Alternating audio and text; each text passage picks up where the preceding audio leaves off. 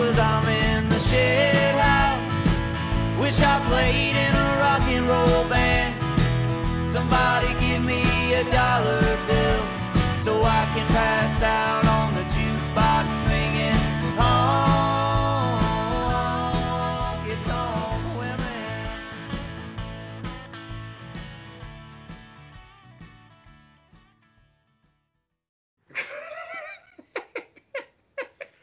That'll be cut.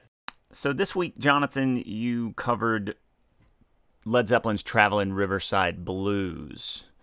How did how was the process?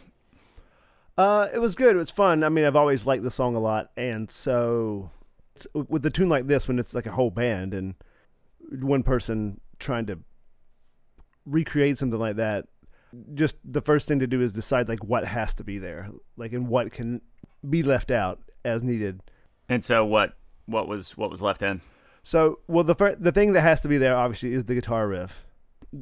The the singing's tricky because it's like the lyrics are important, but I don't even know what half of them were. You know, there's a lot of implications and just like Yeah. passion mutterances, Innuendo. exactly, or whatever mutterings or whatever. Um, and so, and but so but the vocals have to be in there, and then I wanted a little bit of drums, but obviously I couldn't do anything like what John Bonham would do because you can't. You sell program- yourself short, man. You can't program that kind of stuff. It's impossible. and so I would just kind of went with something that I thought would almost be like I created my own like drum um, loop almost, and just kind of made it like almost like a hip hop kind of approach. Yeah. And so I just Yeah. had like a, a backbeat to it, and then uh, played that and tried to lean into the riff real hard. So no bass. There's a little. I, I I put one. The only only other thing on there besides the drums, the guitar, and the vocal is there is a underneath the the main guitar riff. There's um just I'm playing the root note kind of in a in a rhythmic, but but but but but just to kind of give it a little so there's no just dry Yeah. spell because there could be without a bass there's uh, kind of gaps where you feel like you stop because nothing's filling it in and that kind of Yeah. kept it all sewn thought- together I thought I heard a little bit of that. just a Did- little did- bit Yeah. Did, did you have any like fun effects that you use that you want to mention? well vocally it's fun because obviously once again i can't sing like robert plant but What? you know i mean not at least not on this song um but uh so what i did though is i um yeah i doubled up the i sang the the vocals through a regular mic and then also through a bullet mic and then put a little like fuzz and echo on one of them then on the uh, with the guitars though i just plugged into a small amp like a six watt uh, super amp and just turned it all Yeah. up and just like recorded the guitars and nice. uh, yeah, I, I like I like the the effect you had on the vocal. That that sounded great. yeah i played with some Was last question? What was the most fun thing to record about the song? I think guitar solo. I mean, the guitar solo is like just silly fun. It's just like You you did a nice job thanks. I mean, mim- mimicking what he does. yeah, because it's like you know, you- there again, you got to figure out what notes have to be there, and then figure out which Yeah. notes you don't. Where it's just not worth really. I mean, you can sit and pick them all out. But then for the main guitar we have the slide, I was playing a Fender Deluxe Telecaster. It's a uh, reissue. It's like a Fender Telecaster that has a humbucker in it, using a brass slide, which gives it that kind of real, um, the real Delta sound. Versus a lot of the Chicago guys and a lot of new new guys like uh, Derek Trucks, they play with a glass slide, but the brass it really gives it a grating sharp thing.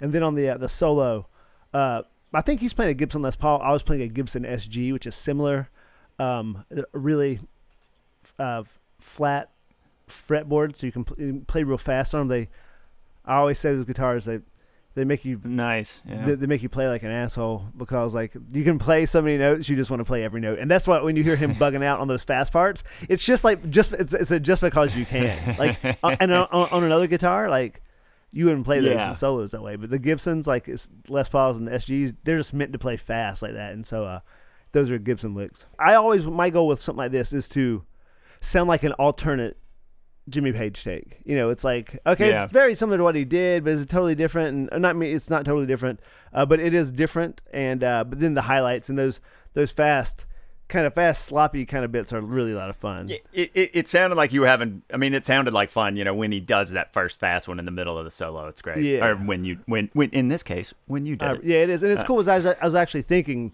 I've, and I, I tell my, you know my guitar students that I'm like, it has to sound like you're if you're not enjoying it, like no one's going to enjoy it. But if you are enjoying it, chances are people will enjoy it. Absolutely. And uh, on that note, we are going to play Jonathan's cover of Traveling Riverside Blues.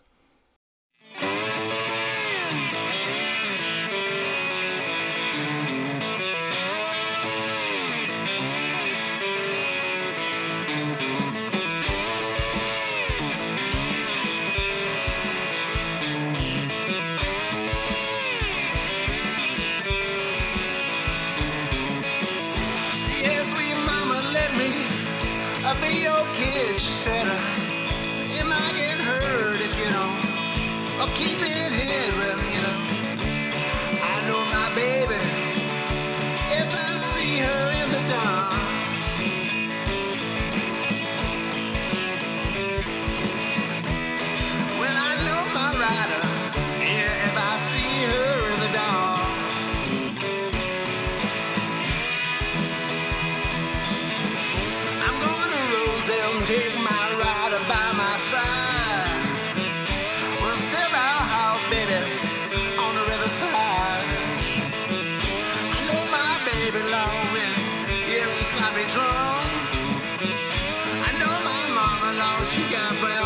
she ain't no prune. You see my baby, you tell her, you tell her hurry home.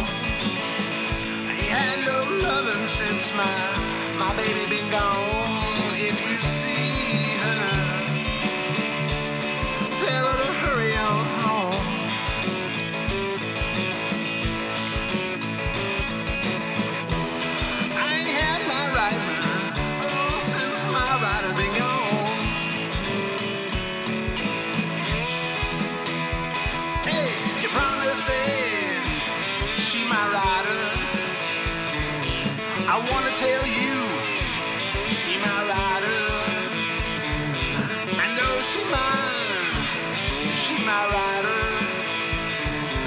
she my sweet pea, she my ride.